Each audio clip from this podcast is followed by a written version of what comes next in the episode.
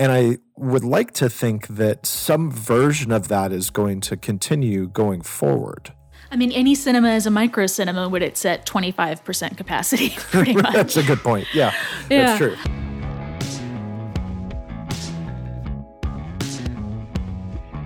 This is the Box Office Podcast. I'm Russ Fisher, the editorial director of the Box Office Studios, and I'm joined by Daniel Loria, the editorial director of Box Office Pro, and Rebecca Pahle, the deputy editor of Box Office Pro. And this week we have a few different things to talk about. We have box office results, including the continued upward performance of Demon Slayer, Marvel in sort of a hey, the movies are great, let's go back to the movies announcement. Also revealed some details about upcoming titles, and we have a couple of other points to discuss. And that's all before we feature a panel of exhibitor execs talking about private rentals. So let's do the news. Daniel, Demon Slayer continues to slay. Did I do that right? Yeah, I think that qualifies as a pun. Good job. Okay. We can, we can check Good. that off the Seconded. list. Excellent. Okay, cool, cool, cool. Well, I don't know if we can even say did quite well. It did as we expected it to do. So, Shawn Robbins on this podcast, we'd asked him, Hey, what are your expectations as our chief analyst here looking at the box office of a title like Demon Slayer in its second weekend? Shawn brought up the example of Dragon Ball uh, Super Broly, which is the last anime title to have opened at around 20 million here in North America. And he warned, Hey, these movies are very front loaded. This might happen to Demon Slayer. And that's precisely what happened. We saw a 70% plus drop for Demon Slayer in its sophomore frame, coming in at 6.4 million in its second weekend. But that was enough to lead the box office, which is an important detail looking at the other films that are on the market and seeing that this is coming from a very small distributor like Funimation. Demon Slayer topping the box office, as I mentioned, that 6.4 million take, followed in second place Mortal Kombat with 6.2 million. Of course, Demon Slayer is only available in theaters right now. The folks that didn't watch Mortal Kombat on opening weekend talked about it with their friends. Well, looks like some of them decided to watch it at home. Another big 70% plus drop for a Warner Brothers title here in the box office. I think that we can confidently say at this point, with the exception of family titles, this is looking like a trend now. These big drops in sophomore frames for films that go day and date from studios. Daniel, I actually had the opportunity to speak to Mitchell Berger, who's the Senior Vice President of Global Commerce at Funimation. If you go to boxofficepro.com, you can see that piece. We did talk about Funimation's philosophy towards theatrical distribution. As you mentioned, they did go exclusively to theaters first, and it certainly is something that Funimation, you know, as a distributor, is quite passionate about. So it's an interesting interview. You can go to boxofficepro.com now to check that out. you know, talking about that pattern of drop off, especially with respect to debuts from studios. One of the next big movies we're looking at this year is Marvel's Black Widow, which is set to open on July 9. Black Widow was, of course, originally slated to open just after the pandemic hit in 2020. It was delayed a couple of times. Hopefully, now this July date seems set. It seems like it's fully in place. And while Marvel is doing a day and date release, it is one of the films that you're going to have to pay extra to see on Disney Plus, which is something that might hopefully help the theatrical experience a little bit. And it will also benefit from debuting at a point when hopefully a much larger percentage of the population is vaccinated, local economies are reopened, and people are ready to go out to the movies a little bit more even than they are now. So, kind of to celebrate that, today Marvel released a big video that announced, basically reminded, hey, you know, theaters are really nice. The theatrical experience is great. It's exactly the sort of thing some people were noting we didn't see much of during the Oscars from the telecast. And one has to wonder if Marvel maybe originally meant to have this air during the Oscars cast. You can definitely feel behind the scene they were stepping carefully with that video. Russ is, as you mentioned, the first half of it before they got into previewing their upcoming slate, which is a ton of films in a relatively short period of time. You know, it did emphasize the way that the Marvel movies really work. The act of going to the movie theaters is, is a wonderful experience. When they did get to the point of saying, hey, these are the movies that are coming out, these are their dates, along with some new titles, for example, Black Panther 2 is now Black Panther Wakanda Forever, Captain Marvel 2 is now The Marvels. None of those dates made any mention of is this going to be theatrical? Is this going to be day and date?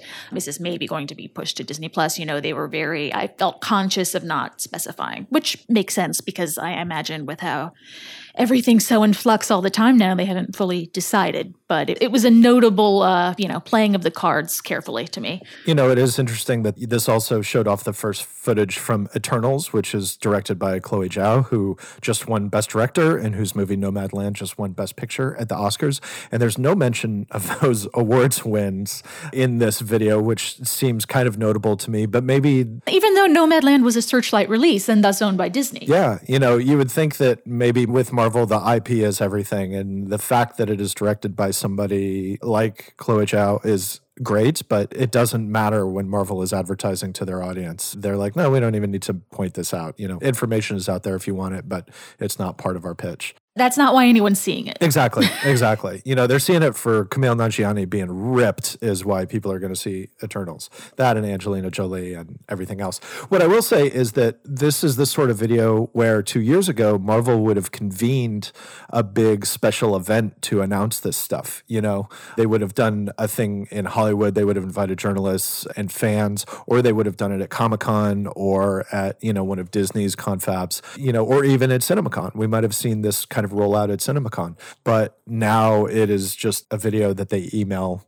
out to people and they put on social media. And ultimately, the thing is, it does the same for them. And so I do kind of wonder if a lot of those big, you know, in person events might change in the future because why would they spend that money when they can get their messaging out just as effectively doing what they did this morning? And promote Disney Plus at the same time if they choose to do so in the future, which they did not for this. Precisely. I mean, it's it's interesting, like you say, Daniel. We've been talking so much over this last year about trying to decipher or intuit which of X, Y, and Z is a pandemic play and, and which is going to be more permanent. Definitely, we're getting closer, if not close, to the point where we're going to start seeing some answers to those questions because the industry is slowly but hopefully surely coming out of hibernation. Specifically, I'm thinking of Europe, where Daniel, uh, we're looking forward to indoor cinemas in the UK opening on May 17th. And now uh, we've had some big and positive news regarding France. That's right, Rebecca. May 19th, French cinemas are going to be coming back at 35% capacity. It's an important step for one of the most important markets in Europe and they have a little bit more organized process as opposed to what we have here in the United States, where it's still a guessing game, for example, on when New York City is going to hit 50% admissions capacity. There's a couple of different ideas on when that could happen. France has laid out a consistent schedule on this tiered reopening. You can find that on our website, boxofficepro.com. And related to that, Rebecca, on what is going to be part of movie going as we start getting out of the pandemic is the issue of private rentals. As we know, private cinema rentals have been a fantastic lifeline for movie theaters over the past year. And as the box office slowly starts to recover here in North America, a lot of exhibitors are asking themselves, how is this going to continue? In my business moving forward? How do we make this a long-standing part of what we offer audiences without it cannibalizing our revenue? An important question that I think every exhibitor is asking themselves right now. We have a fantastic panel that we brought together in one of our Box Office Pro live session webinars with a number of exhibitors and our uh, sponsor partner, GDC. Before we get into that, let's get this sponsor message from GDC in front of you. Coming soon to a mini theater near you, GDC is excited to introduce the award winning Espideo Supra 5000 RGB Plus laser phosphor cinema projector. It's so small, so light, and so quiet, it can be installed inside the auditorium with no hush box, based on proven technologies from Appotronics, Texas Instruments, and GDC Technology. Supra 5000 makes it more affordable for theater owners to build a mini theater, also making it perfect for private cinema movie theater like screening at home or even at sea. So, what are you waiting for? Get on board with the emerging mini theater market with the Super 5000. Email us sales at gdc tech.com or contact your GDC sales representative for further information. Thank you, Rebecca, and thank you, GDC Technology, for sponsoring this week's episode and our live session on Box Office Barometer. So, guys, I wanted to provide a little bit of context, a little bit of explanation on what this Box Office Barometer concept is. In our publication, which is now 101 years old, we had a readers poll where we would ask our exhibitor readers to write in uh, with their votes on their favorite movies, favorite movie stars. We had this for decades.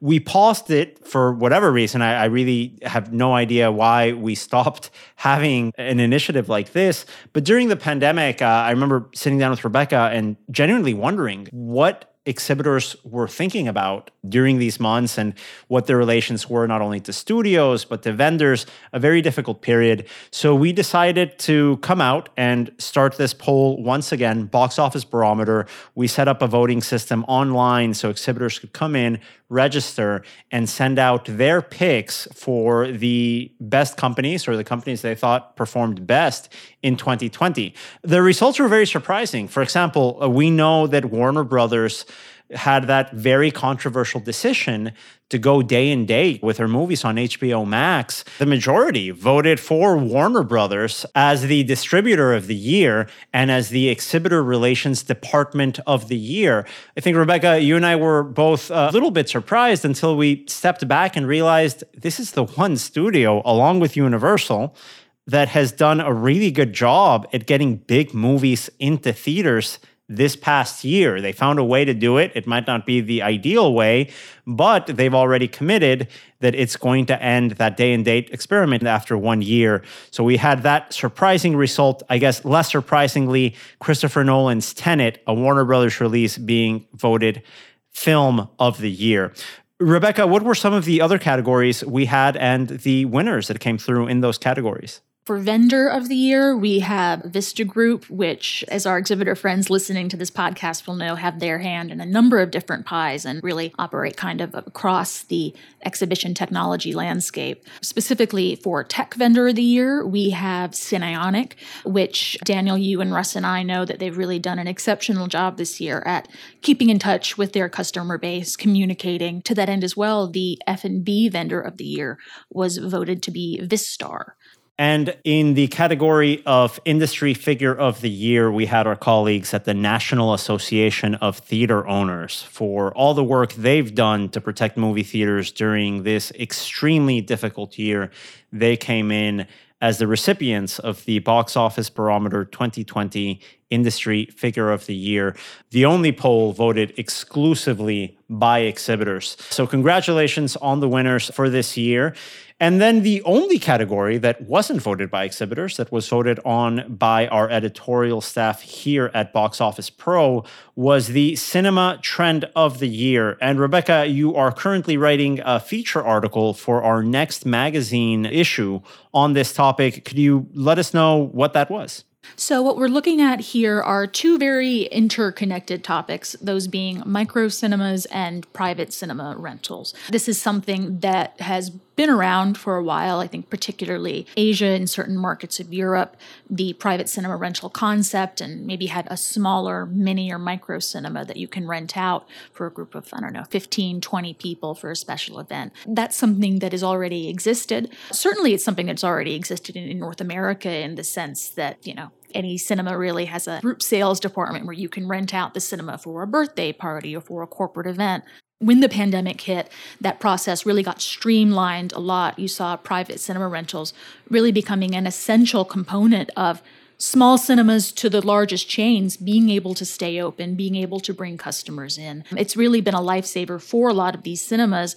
And so we were really excited to speak to Tony Adamson at GDC Technology and then representatives also from Santikos, Marcus Theaters, Cinepolis USA, and B&B Theaters, both about the success that they've had with private cinema rentals over the last year and change, but also how they expect that trend to evolve and change in a post pandemic atmosphere. We can start off here, though, with Tony Adamson of GDC, who really puts this private cinema rental, micro cinema trend in a historic context that I think is, is really interesting.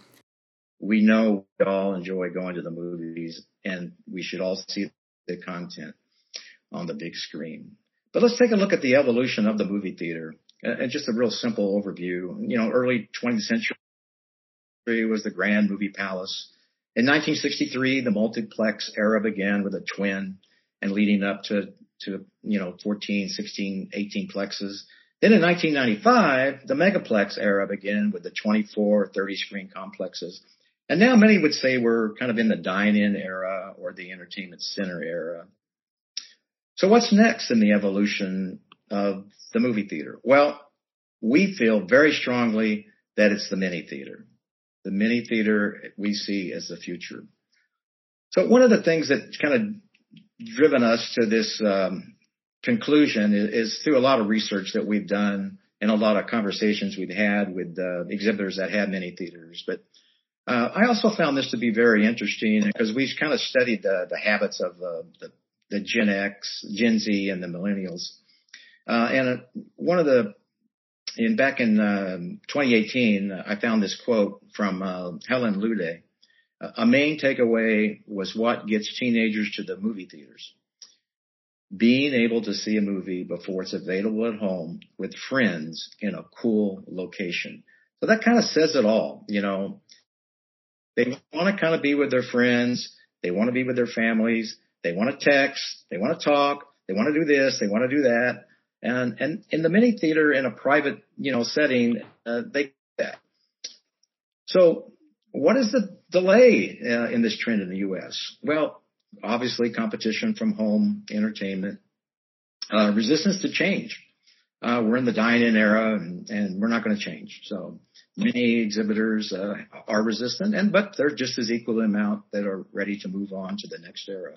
Tony's quote makes me think of two things. One is that, you know, the very power of the private rental and by extension the micro cinema is something that we've been discussing on the podcast throughout its entire life cycle right? You know, we know that for independent theaters, this is a big deal. We know for any mid-sized theater, it's a huge deal. And the pandemic has created a really interesting evolution in the way all exhibitors approach the private rental. And so, yeah, I think this is a really illuminating quote. And I think that it's been really interesting to see how companies like AMC and Cinemark have done really well with private rentals, with, you know, their own variety of creating kind of a micro cinema within a much larger corporate structure. And I would like to think that some version of that is going to continue going forward. I mean, any cinema is a micro cinema when it's at 25% capacity, pretty much. that's a good point. Yeah, yeah, that's true. Next up, we did hear from Robert Lehman, COO at Santikos Entertainment, um, a chain based out of, of, Texas, one of the first chains to reopen in the United States, and uh, a chain that has had great success with private cinema rentals over the last year. You know, back in uh, November, we started uh, getting a lot of requests from our customers about private screenings, and you know, uh, everybody in the industry started looking at it about the same time. Um, the uh, our, our, friends at uh, Cinemark and Drafthouse and AMC jumped on it first. Um, we followed suit very quickly in December, and uh, we started. Uh, in December, we had uh, 658 private screening rentals that month. We had 54 on Christmas Day alone, and I'd say 50 of the 54 were for Wonder Woman. So it really took off there. Uh, we had a Christmas classic, so we played Elf, uh, National Lampoon's Vacation, and it, it, like I said, we, we did three different price structures. We did a $75 rental, we did a 135 rental, and then uh, Wonder Woman we did 175. And we were uh, blown away by the number of uh, people that uh, wanted private rentals. You know, we had 194 alone for Wonder Woman, and that was for the month of December. So in six days, uh, 194 private showings. So, um, you know, we we've adapted over the last three four months. Uh, January, uh, we we dropped. We had it at seven theaters. We dropped down to our four uh, four theaters, our big ones. Uh, basically, twice a day um, every day, at, or I'm sorry, two auditoriums every day. Uh, and, you know, we did another 316 there. And, you know, a lot of the Christmas movies were already gone by then. And, you know, February, we, we just, we kept moving and changing the way we were doing, adapting like everybody does, um, for the last year. Uh, crisis management, we've all done very well with that. And, uh, you know, so right now, you know, uh, in February, we introduced it to hook up your PlayStation 4, 5, Xbox, and last month in March, we had, you know, we had 43 private rentals, uh, on just wow. that alone. Listening to Robert's quote, the one thing that, you know, you kind of said a second ago that at 25% every cinema is a micro cinema, but also, you know, seeing that, oh, the Drafthouse was one of the chains that went towards the private rentals really early in the pandemic. The Drafthouse opening in Los Angeles was a big deal at the end of 2019. And that theater also is kind of a micro cinema by design, where I think the largest house seats like 60 people because of their downtown location, which had a lot of physical constraints. And they have some much smaller rooms there. And, you know, we're too late to ask the question now about whether or not we're going to see a difference in the way cinemas are built going forwards. But some things like seeing the LA experience with the Drafthouse makes me wonder if we might even see some smaller cinemas by design. And of course, the auditorium is only part of the equation, right? The physical space is important, but you also have to make sure that that the customer journey, including the ticket buying experience, is streamlined streamlined and easy. And it's something, Rebecca, that we've been covering here uh, a lot, really, in the last five to 10 years, in just how e commerce has revolutionized not only uh, audience analytics, but also the experience of buying a ticket, of finding a showtime. Really, the internet and e commerce has, made that a very, very different system. And ever since I started covering exhibition uh, in this job in 2013, one of my contacts in the industry that's really helped me understand the role of group sales and private rentals has been the VP of sales at Marcus Theaters, Clint Wisialowski, who I've known for many years now, uh, someone that I've learned a lot from. And it was great having him on this panel, I asked him about that, how the group sales dynamic has changed. This is something that he has looked over at a top circuit like Marcus for a number of years now. And he mentioned that a dedicated online ticketing portal really made a difference for Marcus theaters during the pandemic in really pushing a lot of these private rentals and it's made all the difference, right? So I, you know, as much as I love my crew and, and our group sales department, once we automated this system and allowed people to come in through our, what we're calling our microsite, um, it, it dramatically changed the numbers for us. It, it, it, again allowed us to, with, with greatly depleted staff based on, you know, all the furloughs we had to, to monetize these private rentals. It, it, it really did make a huge difference. We set it up such that the show times appear on both our traditional website and our mic and our microsite. We have triggers involved. So we limit it by seat count, COVID seat count in the auditorium and times of day. So it's also controlled in the field. We set up attributes and price cards based on the feature. So we run from 99 for catalog titles through 149 for season first run and 175 for the, the first run titles that come out. All of those are clearly marked on the microsite. When you get to our microsite, you're no longer on our website you're you're involved in this in this little microcosm of your ability to manage it yourself. That allowing that guest to make that purchase from beginning to end with no interaction from me, it makes it much faster, much cleaner, and much easier for us to execute. And that was Clint Wisialowski, the VP of Sales at Marcus Theaters. Some very interesting insights there as it relates to making it easy for the customer to do this online. I don't know about you guys, but before the pandemic, I didn't know too many people that would go out and rent their own cinema. It was something that maybe a corporate department at a big company would do. Now it's something that families are doing. Now it's something that the regular consumer has access to. Making that easy. Making it in a process that's not intimidating has been crucial for movie theaters during this time.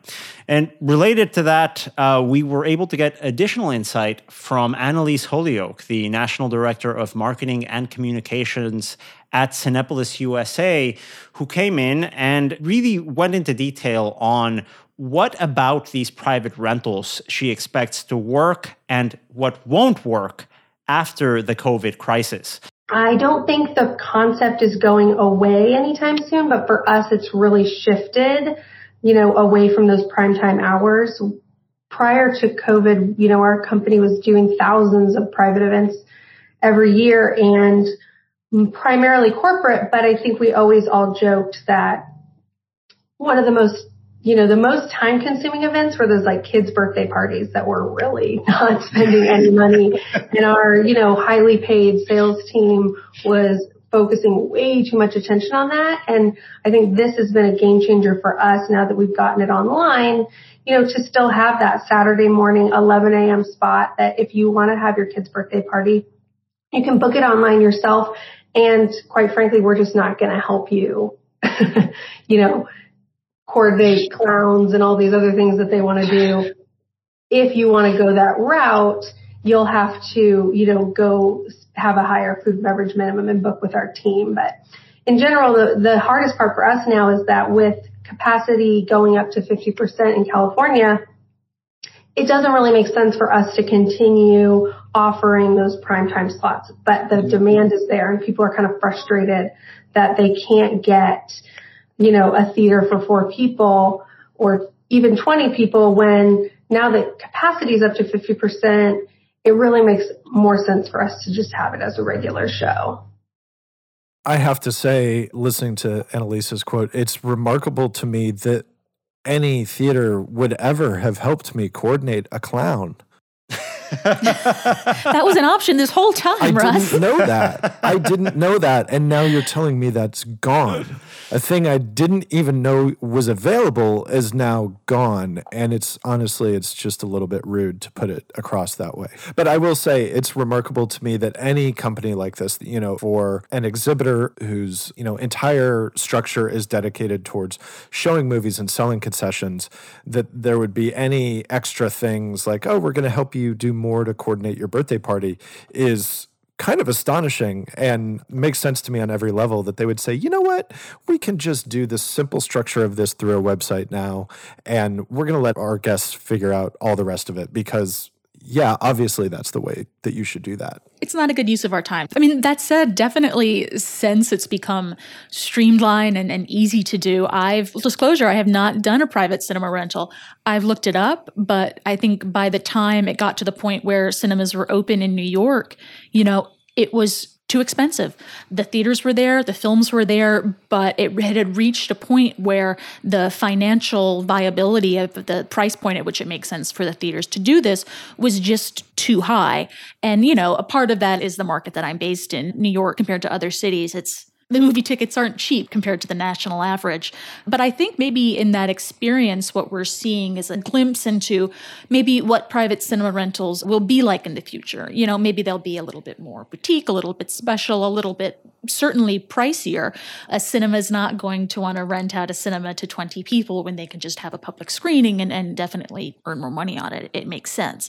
At the same time, you know, what we learned in our panel is even if the infrastructure of private cinema rentals is going to change and indeed has already started changing, you know, there is a role for it moving forward, maybe in a more specialized form. That's something that was spoken on by Chris Tickner, the director of marketing and special events at B&B Theaters. But we've also been able to shift people to those Monday through Thursday dates. We've been able to shift people to those off-peak show times uh, for some of those like retro titles, or obviously you know, booking for, you know, all of the new products that are coming out.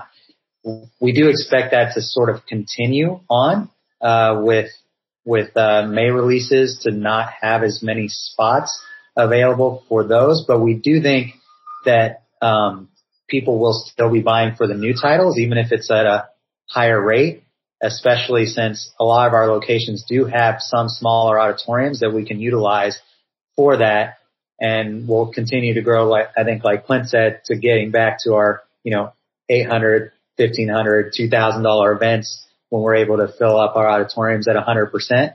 But we still have you know 80 percent of our locations at B&B are recliners, so we always have you know a 30 to 40 seat auditorium that we've sold thousands of these screenings to. So I think they're going to come back to watch uh, a movie on that 35 seat theater So it might be an ongoing revenue stream. They may not get, you know, Avengers on an opening weekend, but we'll tell them, hey, you can get that 30 seat auditorium two weeks after. They'll be like, okay, I'll watch it opening weekend and then I'll come back for my private rental two weeks after. So. And that was Chris Tickner, the director of marketing and special events at B&B Theaters, talking about the future of private rentals for a top 10 circuit like B&B. Uh, yeah, I'm very curious to see how this concept evolves. I think Rebecca, you mentioned it earlier that by the time that cinemas opened here in New York City, it was so late into the pandemic that we really didn't have that many opportunities to rent a private auditorium for ourselves. A lot of the shows were already operating on a general admissions basis. I think the other factor we have to consider is this is probably something for big friend groups or for families. I personally have like three friends here in New York City, especially during the pandemic. I've lost touch with a lot of people. So, in a city where everywhere you go, you're used to just seeing strangers, and a lot of my social life ends up being in big public places, having a big, robust group of people to go and, and split the price of renting an auditorium, I think that's a better fit in communities where people maybe aren't as transient here, like in New York City, where both of us, Rebecca, we moved here in our late 20s, basically, once we started our careers, as opposed to places where people are more established or have families. Or maybe I'm just a loser. Russ, what has been your experience with private rentals so far? My experience is also, unfortunately, a little bit different than it would have been because we've been living in a city that is not the place I usually live. So none of my friend group is here. You know, I've basically existed in a very small family unit for almost a year now, which is my wife, my infant, now toddler child, and her parents. And so, no, I haven't done a private rental because while I'm in a state where theaters were open and I could have done it, I don't really know anybody here. So it's kind of like, okay, so, you know, three of the four, someone would have to stay home with our child because we're just not going to take him to the movies right now because he's just too young. So three of the four of us could go rent a room to watch a movie, which which is basically means we're to go pay to do the thing we're just doing with the same people at home. And it's like, it just doesn't make sense for us, you know, which is unfortunate because I would have liked to do the experience had my wife and I still been in LA where we have our friend group. Then, yeah, we would have looked into some version of this when it was an option in the LA area. I know people who did and they really liked it. Like a lot of my friends have done private rentals and I know that it was a, a pleasant experience for them. But unfortunately, here at the podcast, we have a collective track record of zip with this due to a variety of different circumstances. And I gotta hope that that'll be the case for a lot of people where there's word of mouth and they see that this can happen and it is happening and they get excited about it. I mean, that's the position I'm in where, you know, my birthday is, is in October and, and Russ, as you mentioned, the Alamo in LA has, you know, mostly small auditoriums. The Brooklyn location too, there are some pretty small auditoriums where they typically do more, you know, specialty niche programming. Uh, Alamo has had great success with private cinema rentals, and you know, I don't know come October what the situation will be, what the price point will be, but that's definitely something that I'm looking forward to potentially uh, spending a, you know, a birthday weekend renting out a, a movie theater, renting out an auditorium and forcing my friends to watch whatever I want them to watch for 90 minutes. And I am going to intentionally choose the worst movie that I can find. And everyone uh, listening to this podcast has an open invitation October 10th. Let's get it going. You have to give us a programming preview there. The same question goes to you, Russ. What's going to be the private rental title that you guys pick? Oh man, I oof. I will say that just prior to the pandemic, it wasn't my last movie experience before COVID, but one of the last movie experiences I had before COVID was a friend renting out one of the Drafthouse theaters in LA for his birthday. And he showed, and I've talked about this on the pod before, he showed Showgirls with a comedian's commentary. Right, right. And it was extremely entertaining. We all had a great time. I don't know what my private rental would be. I mean, it's, I'm just going to say Dune because I think that's expected of me at this point. But, you know, I think that everybody needs a refresher on David Lynch's version of Dune before the new one comes out. So that might be my, my choice would be, uh, you know, David Lynch's Dune. Daniel, I'm guessing a Rocky. Oh no, everyone's seen Rocky. I mean, if you've watched 30 seconds of television over the last 30 years, you have caught Rocky in some way, shape, and form. I saw the end of Rocky on TV last night. For real, no joke. Yeah, no, it's it's always it's perpetually on basic cable. I would approach the programming a little bit creatively, some things that are harder to catch. A title that I really like that I don't know if it's even available in any way shape and form here in the United States is one of Luis Buñuel's Mexican movies, Ensayo de un crimen. I believe the English title is The Criminal Life of Archibald de la Cruz. Yes. So you've great. caught it, Russ.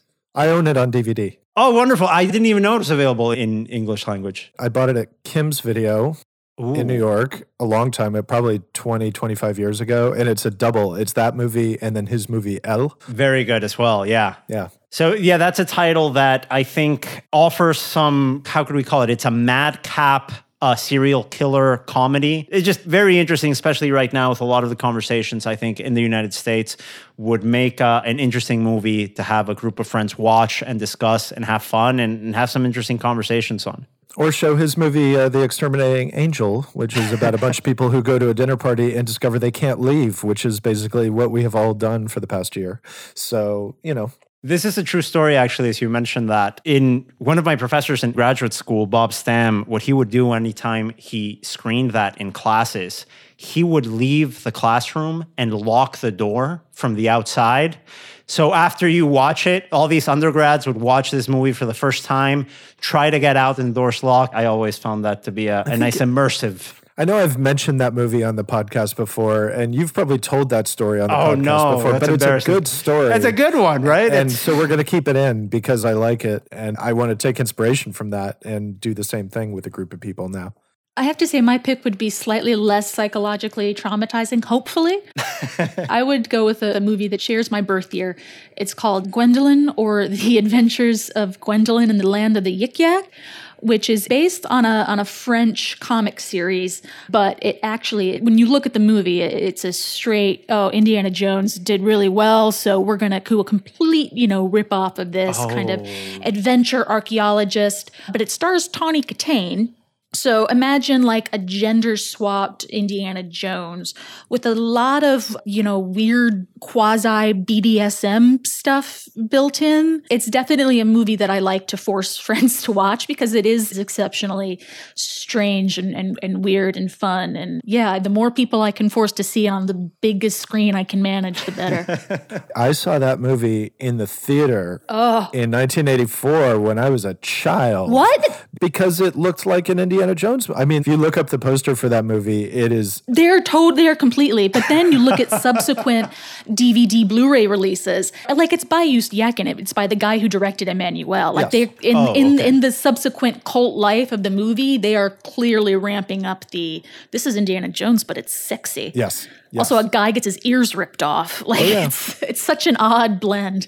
To be fair, it sounds like something I would love watching as a child. Oh, exactly. 60 Indiana Jones when I'm 12, absolutely. How many tickets? Yeah, I mean the, the poster is a magnificent ripoff. It's like it fakes the font of the Raiders of the Lost Ark logo and the style of Drew Struzan painted style that was, you know, used for a lot of movie posters in the early mid 80s. You know, the Raiders, some of the Star Wars movies, even like Romancing the Stone, I think he did a bunch of things like that. Romancing the Stone also basically an Indiana Jones knockoff, but a very good one. I mean, this whole last year, it's it, for me, it's been a case of seeing a lot of older films, and I would like to cherry pick the ones I wish I'd seen on the big screen, and maybe do a do a private cinema rental for the just the cream of the crop, like Gwendoline, just the ten out of ten trash. Well, we'll have our opportunity to do that in all our upcoming birthdays through this private rental option. Russ, Rebecca, thank you so much for joining us once again. Wait, who joined who? Did I join you? Did you join me? oh, yeah, no, my bad. Uh, yeah, it, it, gets confusing with this co host setup, right? but to our audience, thanks again for listening in. This is the Box Office Podcast produced by the Box Office Company and Record Edit Podcast. Don't forget to rate us, to review us, and we will be back next Thursday with another episode. Thanks again.